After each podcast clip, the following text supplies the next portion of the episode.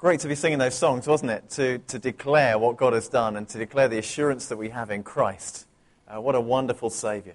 I, I'm convinced, I was convinced as, we, as I was sitting here worshipping that some of us here have a testimony that's recent. That God's been doing stuff in our lives that's, that's happened really recently. If you, if you have got a story of what God's been doing recently, just put your hand up. Who's, who's got a recent testimony of what God's been doing? A few people?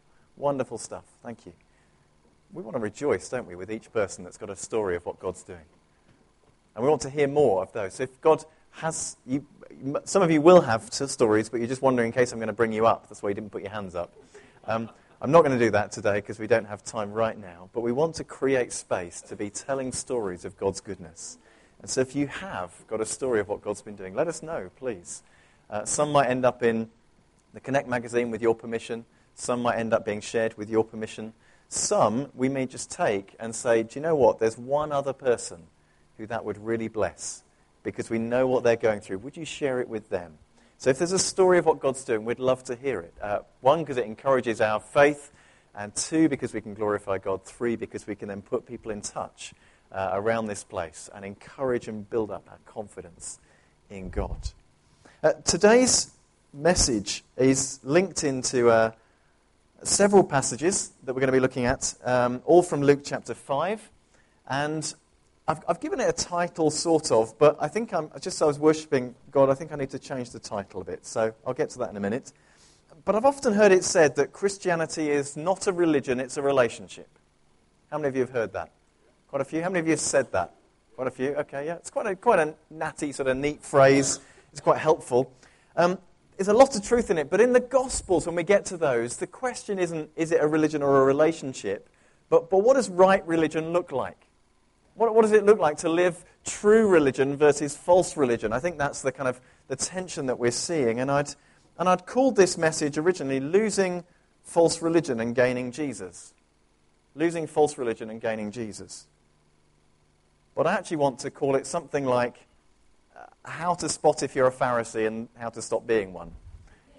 Because um, I think that's more relevant to our lives today. Um, Jesus, in these stories we're going to get to, is surrounded by religious teachers, uh, several groups, Pharisees mainly, but also a group called the scribes as well. They're like religious lawyers, and we're going to read about them in a minute uh, and the Pharisees. And the Pharisees are people who are dedicated to trying to help the whole nation keep the law of God. They're not a very large group, but they're a very influential one. They're not priests, they're not officials, they're just people like you and me, uh, but who are completely passionate about keeping the law and helping others do the same. And as they're doing that, they come up against Jesus time and again. And they're helped by these guys called the scribes, who are religious lawyers. They write down traditions, they keep the traditions, they share the traditions, they debate the traditions. Uh, and that's the kind of context we're seeing Jesus arriving into. And when you read through the Gospels, and I want to say this in advance before we get to it on purpose, often the Pharisees are like the bad guys in the pantomime. You almost want to go boo when you read the, the stories about them because it seems as though Jesus is against the Pharisees, when actually in the stories we're going to read. He is, but he's very close to what they're saying. Actually, Jesus also wants the people to keep God's word.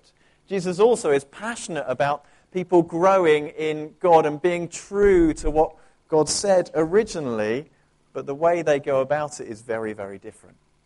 So these highly religious, uh, highly faith-filled, or sorry, faithful people, Jesus challenges again and again and again.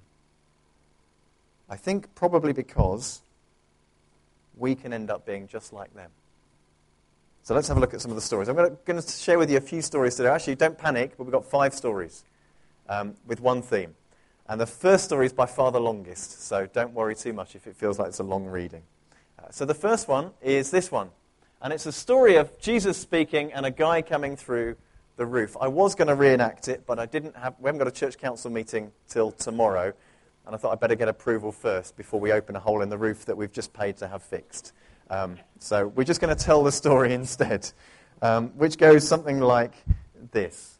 One day Jesus was teaching, and the Pharisees and teachers of the law were sitting there. They'd come from every village of Galilee and from Judah and Jerusalem. and the power of the Lord was with Jesus to heal those who were ill. Some men came carrying a paralyzed man on a mat and tried to take him into the house to lay him before Jesus. When they could not find a way to do this because of the crowd, they went up onto the roof and lowered him on his mat through the tiles into the middle of the crowd, right in front of Jesus. When the, Jesus saw their faith, he said, Friend, your sins are forgiven. The Pharisees and the teachers of the law began thinking to themselves, Who is this fellow who speaks blasphemy? Who can forgive sins but God alone? Jesus knew what they were thinking and asked, Why are you thinking these things in your hearts? Which is easier to say, Your sins are forgiven, or to say, Get up and walk?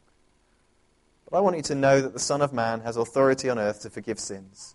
So he said to the paralyzed man, I tell you, get up, take your mat, and go home. Immediately he stood up in front of them, took what he'd been lying on, and went home praising God. Everyone was amazed and gave praise to God. They were filled with awe and said, We have seen remarkable things today. That's a great story. This is one of the great moments in the gospel. It's one of those stories that the kids will be learning downstairs, maybe not today, but another day. It's a great story, isn't it? It's, it's visual, it's, you can imagine yourself on the scene. You can imagine yourself there as Jesus is preaching, and he's got crowds of people flocking to see him. The Pharisees, far from kind of not being interested, have traveled miles to get there. That's what verse 17 of this tells us. They've traveled a long way to get there, and, and the sick are coming too, and the crowds are there, and there's people who can't get in but want to. I was chatting to Brian about his recent trip to Israel, and he was describing a scene similar to this um, and how the roofs were constructed, uh, and you could take sort of the reeds apart and and could lower somebody down. And this, this passage actually says there were tiles as well, and somehow they're taking off some of the roof construction, moving some reeds apart between some beams, and, and lowering down this guy right into the middle of the room. Amazing. And you can see the tension, can't you? I hope you can in this story. Just, I mean, if this was happening while I was, I'm a long way from Jesus, but just from being Jesus, but just imagine if, if I'm speaking now and somebody's lowered down, you'd think, well, firstly, well, that's a bit odd. Uh, and secondly, you wonder if Rob was going to be all right because he's going to be getting showered with bits of roof tile and all, and all the rest of it. And then you'd think, well, what's, what's Stuart going to do? What's his response going to be? And this is Jesus, this is the healer, this is the one that people are beginning to flock to. What on earth is this guy going to do? How's he going to respond? What's going to happen next? And Jesus' first words are really, really interesting. He says, Friend, your sins are forgiven. Friend, your sins are forgiven. What an introduction. Uh, this is my first point, really. The re- false religion balks at grace, it, it, struggles with grace, but Jesus loves to forgive. He just loves to forgive. Uh, and when Jesus says, he says, Friend, your, your sins are forgiven. Welcome. False religion categorizes people as sinners or saints, and it says, well, you're the baddies and you're the goodies, and it loves to divide people. Jesus breaks that down as this guy's coming down through the roof. He starts off by saying, friend. He creates a safe space. His friend, you're welcome here. You're causing chaos, but you're welcome. And false religion struggles with grace and forgiveness. It makes the forgi- path to forgiveness long and difficult. It makes it hard. It sets up rules and frameworks about how you get forgiven. I, I, actually, as I was researching this passage and reading it, I found it quite hard, actually. As, a, as an evangelical, Bible believing, who, who believes that Jesus saves today, who believes that all we have to do is believe in Christ and He forgives sin and He washes us clean and we lead people through a process of recognizing their sin and coming to Christ and then living with Him for the rest of their days. There's a fairly clear process, and whether you pray a, a specific prayer at a specific point or not doesn't matter so much as beginning that process and recognizing your sin, repenting of it, and turning to Christ. That's fairly clear. That's what we do. This guy, on the other hand, is being lowered on a mat through a ceiling, and Jesus just goes, Oh, by the way, your sins are forgiven. Well, he didn't even pray for him. Did the man repent? Does he understand who Jesus is? Has he believed? Has he got the basics of the Romans road in terms of gospel presentation? Does he understand his need of Christ? Friend, your sins are forgiven. And I'm not demeaning the process that we run through now. We need to do that. That's fundamental. But Jesus here doesn't work within our construction, our framework, our nicely established pattern. He just goes, oh, by the way, your sins are forgiven. I find that troubling because it doesn't fit. It doesn't fit neatly, but then I perhaps shouldn't expect Jesus to fit neatly with my theology. This man has, in some way, responded to Christ. He's been brought to him. And Jesus, as we know, is responding to faith. Verse 20 says, When Jesus saw their faith, he said, Friends, your sins are forgiven. It's in response to faith that Jesus says that which fits a bit with my theology, except he then says uh, he saw their faith. It's a kind of collective. We don't even know if it's this man's faith or his friends. And I'm going to stop there. So Jesus messes up our theology sometimes, but he always responds to faith with forgiveness. False religion is easier than trusting Jesus. I've just talked about one of the formulas we have and the frameworks we have, which is incredibly helpful. And many have found equally helpful frameworks around how to pray for the sick, or how to trust God at work, or how to uh, discern God's will. We, we kind of get patterns of how we do things and, and how we work things out. And it kind of makes sense, but Jesus loves just to rip those apart. Faith in Jesus is full of mystery and paradox. Faith in Jesus is full of questions, but the call is to follow him and walk with him. In each of the stories we're going to read, uh, uh, and this is the first one, there's a question. I don't know if you noticed it highlighted. There's a question in each of them. Who is this fellow who speaks blasphemy? Who can forgive sins but God alone? The Pharisees are right. Only God can forgive sins. But they miss the obvious point. They don't look up, as Rob was saying earlier to connect the fact that perhaps this fellow here is the one who isn't just speaking blasphemy, but is God. And Jesus forgives because he wants the man to be whole, not just healed, which is why he does that first. Jesus asks a, a, a great, has a great response because he knows what they're thinking in their hearts, and he says to them, Why are you thinking these things in your hearts? Which is easier to say, Your sins are forgiven, or to say, Get up and walk. False religion does neither. Jesus does both. So they're sitting there thinking, he can't forgive sins. And then they're not healing the guy either. But Jesus does both, doesn't he? Which is a wonderful illustration of how powerful he is. Jesus loves to forgive, he loves to set people free. Story two. Where are we now? This one here. Luke chapter 5, verse 29. We read this story a couple of weeks ago, so I just want to draw one point out of this, really. But this is uh, Jesus calling Levi to be his disciple. It says, Then Levi held a great banquet. This is after Jesus said, Follow me. Levi held a great banquet for Jesus at his house, and a large crowd of tax collectors and others were eating with them. But the Pharisees and the teachers of the law who belonged to their sect complained to his disciples, Why do you eat and drink with tax collectors and sinners? Jesus answered them, It's not the healthy who need a doctor, but the sick. I've not come to call the righteous, but sinners to repentance. And, and here, the, my statement is this I think false religion loves to be seen doing the right thing, but Jesus actually does the right thing. The question the Pharisees are asking why do you eat and drink with tax collectors and sinners? Now, if you're following in great detail, you may have noticed that in the first story, the Pharisees are thinking the question. And Jesus addresses their thought question. They don't even verbalize it. In this story, the Pharisees ask the disciples the question. They don't ask Jesus. And Jesus responds to the question asked to the disciples. So just, just keep those in mind as we read the subsequent stories.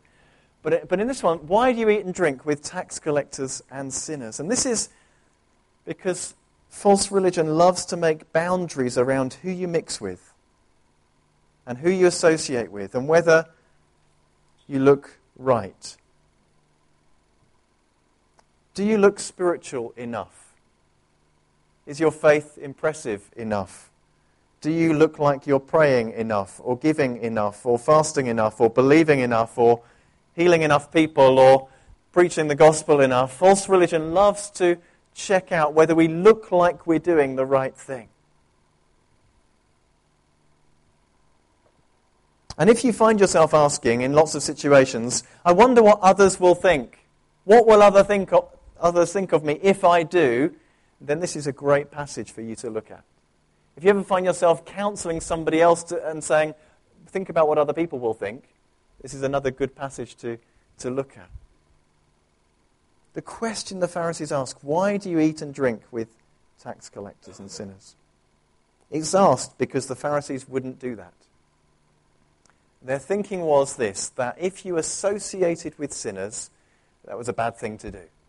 What you should do is preach to them, call them to repentance, and then when they've repented, you could associate with them. They would perhaps associate with them to tell them that they were sinful, but not to eat with them. And Jesus doesn't just eat with them, he eats and drinks with them. Did you notice that? He, he takes it a step further. So the question isn't just why do you eat with them, it's why do you eat and drink with them? This is a social gathering. This is a party, a celebration. And, and they're scratching their heads going, What kind of teacher are you? You call yourself holy and you're eating and drinking with these people? And you're not just preaching at them, but you're celebrating with them? What kind of person are you? And I can see that they've got two legitimate concerns. Firstly, this that, that if you eat and drink with them, it implies acceptance. It implies that they don't need to change. It implies that they're okay. And the second concern would be that it looks bad to other people, that you don't look like a proper holy teacher. And Jesus destroys both of those because the second one, he doesn't care what people think. And the first one, everybody that comes up against Jesus has a response that they have to make. And some choose to accept and some choose to reject, but nobody is placated. Never does Jesus look at sin and just pretend it doesn't exist. He exists and he walks into a room filled with sinners and he provides the opportunity for transformation in that moment. And people are transformed by trusting in him and they never stay the same. Jesus does not condone sin, but neither is he scared of it. He does not condone uh, what the tax collectors have done, but he isn't scared of being with them. Now, there's a balance here. Just in case you're thinking, well, you need to rush out and spend your entire life with people who are decidedly un, un, unholy and unhelpful. Um, some of us, some people have tried that and they end up kind of just adopting everything else that the people around them have. And just watch what Jesus does. Jesus spends a lot of time on his own or with his Father. Jesus spends a huge amount of time with his disciples. Jesus spends time with crowds of people who need him, and he spends time investing intentionally in people who are abject sinners. He does all of those together, and it's okay. If you just do one and just invest in your private time with your father, but never speak to anybody else, well, then you've become a hermit. Uh, and that's wonderful if that's what God has called you to do. But actually, I think the command to go and make disciples of all nations requires us to be active as well requires us to have friends, family, go to work sometimes, and, and those sort of things. So probably we're not going to do that. If you land yourself in a situation where you're surrounded by people who, whose values are completely opposed to those of Christ, and you're on your own doing it without spending time with the Father and spending time with others who can encourage you and spending time at other ministry, you'll end up unbalanced and adopting it. So there's balance there, but we shouldn't be scared of those who are far from Christ because we were too once. False religion only reminds us of the distance between us and God. It gives reasons why God wouldn't want to be near us, why God can't use us. And if you have right now a nagging doubt that your sin is too great for God to use you, that's a false religious belief. It's not true, it's not the gospel. If you have a, thought that somehow God couldn't possibly use you, that He's written you off, that your sin is too big for God. That's not true. Jesus sought out sinners. I heard a story of a, an elderly lady recently in our town who was invited to an alpha course uh, by a church leader from another church, and her response was this I'd love to come. Am I allowed to? And she had never heard that she was allowed to come to church. She thought that church was for holy people, And she thought the church was for people who'd got it all together and those Christian people, and she knew she wasn't like that, but she didn't know that she was allowed to come. The, the truth is this the people aren't flocking to fill the churches in our town, are they? We're here. I'm not, I'm not preaching, I'm preaching to converted in this sense, but we're, we're here. We, we've done it. We've arrived. But there are churches around our town that could be filled to overflowing. And it's not even about just filling churches, but they, people aren't flocking necessarily right now to find Christ. One and two are, and threes and fours are, and fives and tens are, but there's thousands of people who need somebody to go and enter into their world and stand where they stand and sit where they sit and walk where they walk and get into the mess that they're in without being coated in it ourselves and bring redemption and life and love and not remind people of their distance from God necessarily, other than through us entering and them noticing that we're so different. Story three, really quick one. It just immediately follows this story. They said to him, John's disciples often fast and pray, and so do the disciples of the Pharisees, but yours go on eating and drinking. Jesus answered them, Can you make the friends of the bridegroom fast while he's with them? Interesting. False religion loves to compare and Jesus loves to measure differently. Now, I think this is probably one of the ones that affects us more than most others on this list. This is where I think many of us end up being Pharisees. And if you find yourself loving to compare with others, then this is a great scripture to look at. When I say loving to compare, what I mean is as, as a measure of how well you're doing. I'm not going to ask for a hands up if you've ever done this, because I reckon we all have. How am I doing? Am I okay? Well, I'm better than so and so and that crowd.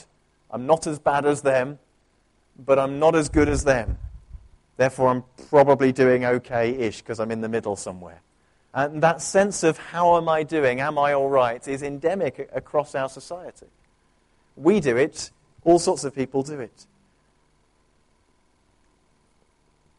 We measure by how other people are. False religion emphasizes striving to be right with God. When it's comparing, the emphasis is on uh, getting right with God and doing a lot of work yourself. In that passage, John's disciples often fast and pray, and so do the disciples of the Pharisees, but yours go on eating and drinking. Uh, it's, it's hard for us to, to imagine how controversial this was in this first century time, the Pharisees would have fasted at least twice a week. Uh, this was their common practice, and it was just understood that if you were a religious person, you fasted. If you were trying to be faithful to God and trying to create space to pray and to be with Him, you did fast. You, you did, it was basic, it was assumed. It, it wasn't some extra thing that only a few very, very holy people did, but people fasted and they created space and and they prayed. And sometimes Jesus challenges the way they do it because they're, they're making it evident that they're fasting, and Jesus tells you to do it privately. But Jesus doesn't even talk about that here. He, he just says, Well, can you make the friends of the bridegroom fast while he's with them? Implying, My disciples don't fast. And that's okay, because I'm here. And we struggle to think how revolutionary this would be in that time to, to be saying that something that's considered a core practice of faith doesn't matter. It, it would perhaps be as shocking as me standing up here and saying, Oh, you don't need to come to church. It's, it's fine. Just go and be.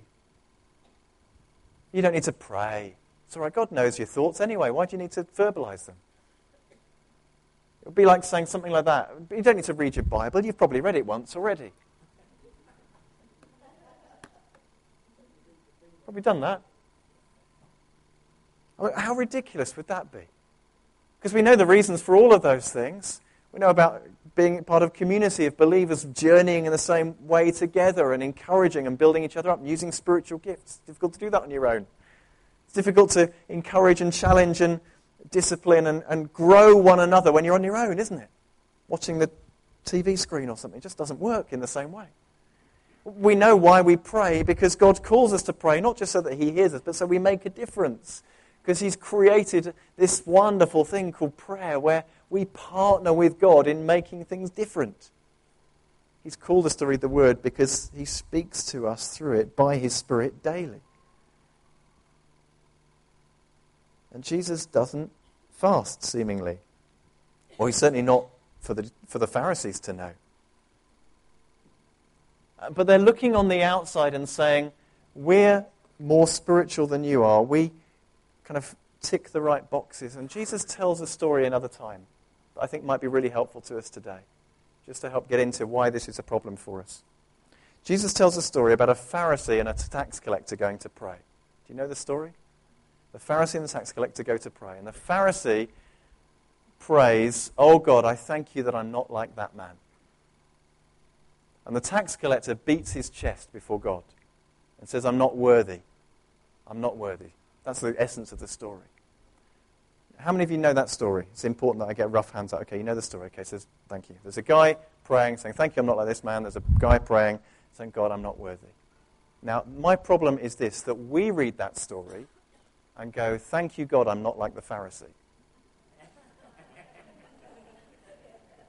And in so doing, we prove that we are just like the Pharisee. That's my problem today. That's why I'm preaching all of this.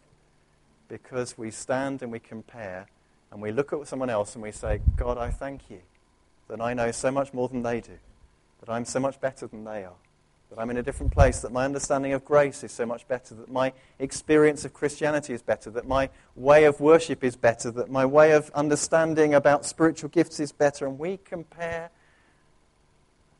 and we cause ourselves problems because we become a Pharisee in doing so, in, in this sense. Oh dear. False religion gives pride when we keep up religious practices and it condemns us when we don't. That's why you feel better when you've prayed uh, consistently in a pattern when you've been struggling to do so. Uh, and you feel good about yourself, and you, uh, praying is good and will make you feel good anyway because you've been communing with Father. But, but often there are times I know in my life where I've fasted for a period, I've prayed for a period, and you get to the end and pride creeps in and you go, oh, haven't I done well?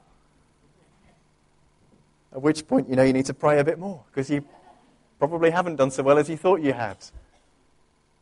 And we measure by externals. This came home to me very powerfully when I heard a talk that was talking about family life and having married, good marriage and good family life. And it was telling the stories of some of the heroes of faith that I've held to be heroes of faith. And it was telling their backstory, if you like, of not the books that they wrote, not the churches they led, not the prayers they prayed or the people that got healed, but what happened in their families.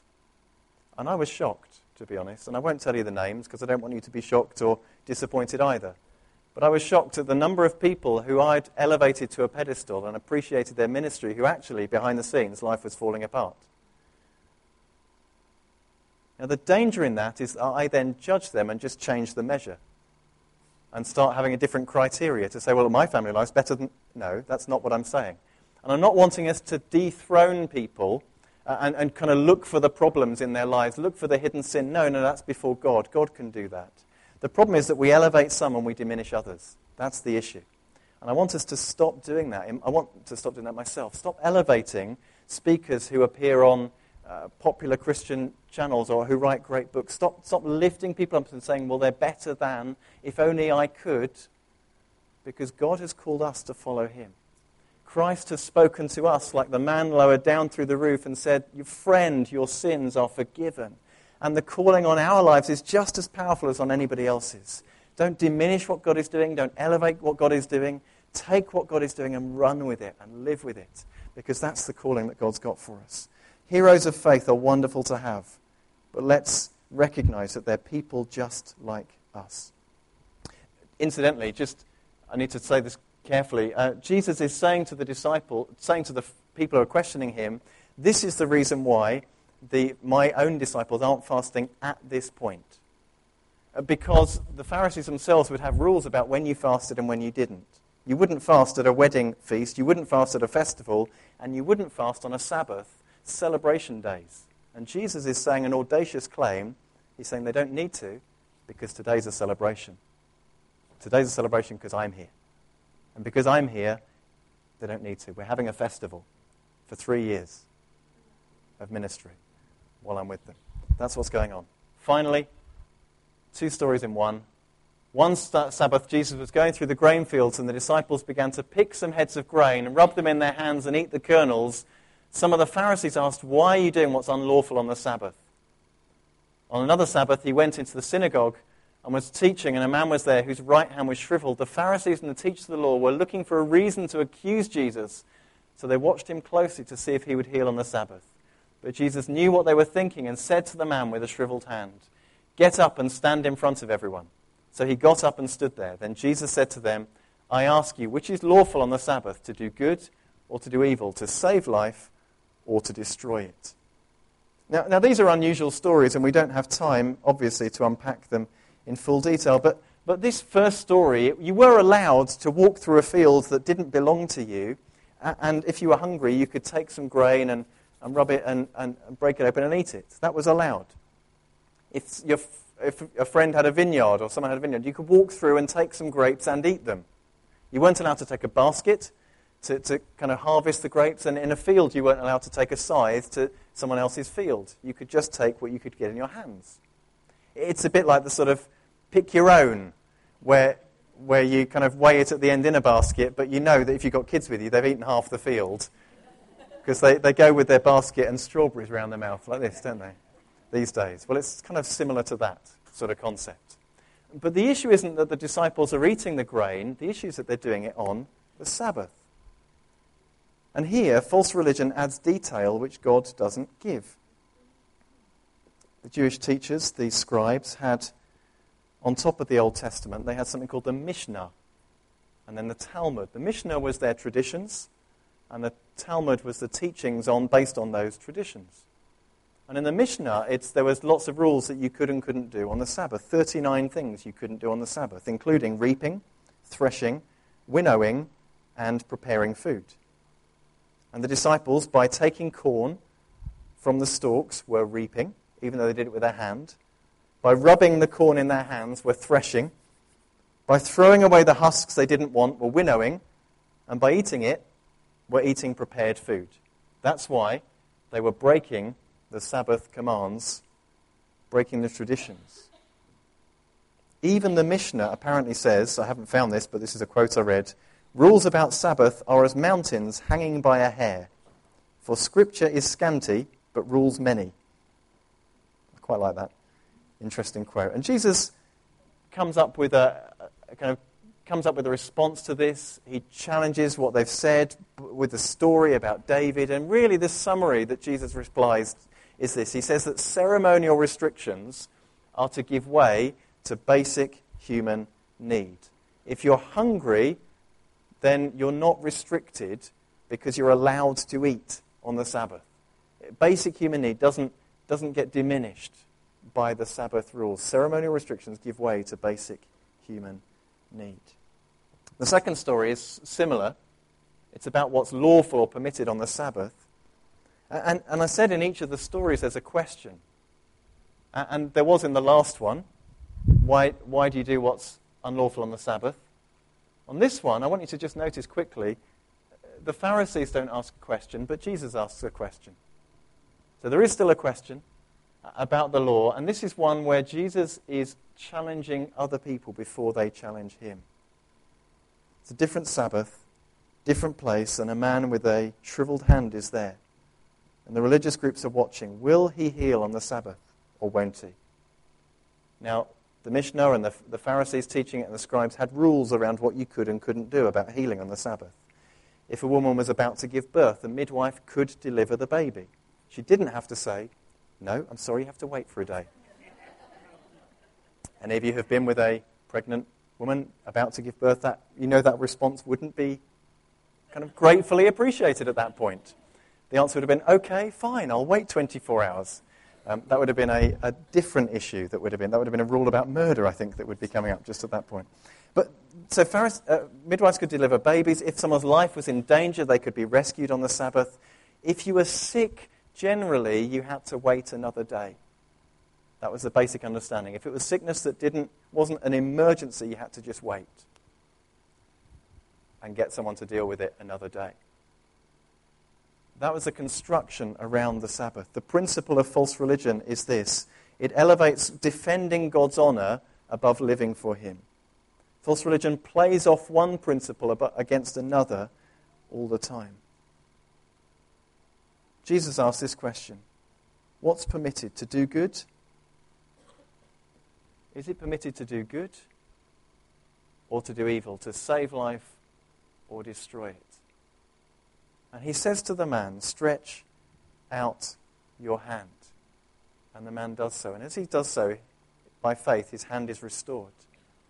The Bible goes on to say that the response of those watching was that some were delighting, but some were furious. It's a very strong word that's used there. Absolutely furious. That the Sabbath rules had been broken in their eyes. And the saddest thing of all is that false religion forgets why and focuses on what. We get focused on doing the right thing and we forget why we're doing it. Jesus says again and again that the Sabbath is made for man, not man for the Sabbath. It's, it's a blessing. God created this wonderful day to be in His presence, this day of rest and presence, to proclaim good and live good and do good, not as work. Jesus isn't working. He says to this man, Stretch out your hand. How does that count as working? Really? Is that hard? Is it arduous? He just says, Stretch out your hand. And the man just goes like that and he's healed.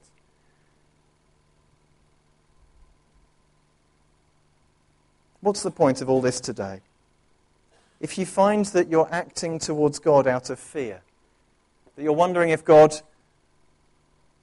actually has got a bit fed up of you, that you've let him down and there's no way back, that actually life walking with Jesus is a bit like a snakes and ladders board, where you feel like you're climbing a ladder and then you go along and then you get to a snake and you back down again, and you have to start all over again and it's like that game where you're just going through a continual cycle and you're a bit tired of it. Well, stop. Just stop. Take out the ladders, take out the snakes. There are no shortcuts. There's no super spiritual shortcut course you can go on. You can't sign up to something that will get you bypass years of walking with Jesus to get you some super super knowledge that's you just got to walk with Jesus and live it out and have an adventure and put it into practice day after day after day, and you'll find that you're progressing through life. And there are no snakes that are there to trip you up so that God won't be pleased with you again. You start again. Just live by faith day by day by day. Let's abandon false religion. Let's abandon comparison. Let's be grateful for what God has given and determined to press on. See, I believe that God has called us to an adventure. And I know that false religion stifles adventure. It stifles life. It stifles liberty. It brings fear. But Jesus wants us to be alive. If you needed to hear the words today, friend, your sins are forgiven, then take that.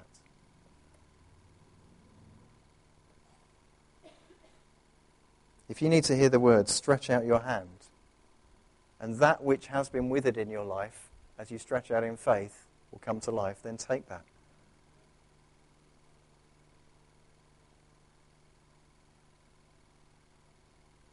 If you need to hear about stopping comparing and stopping judging, then take that. But let's today receive afresh from God, the one who calls us to adventure, the one who calls us to live for Him. And let's put away false religion. Let's pray, shall we?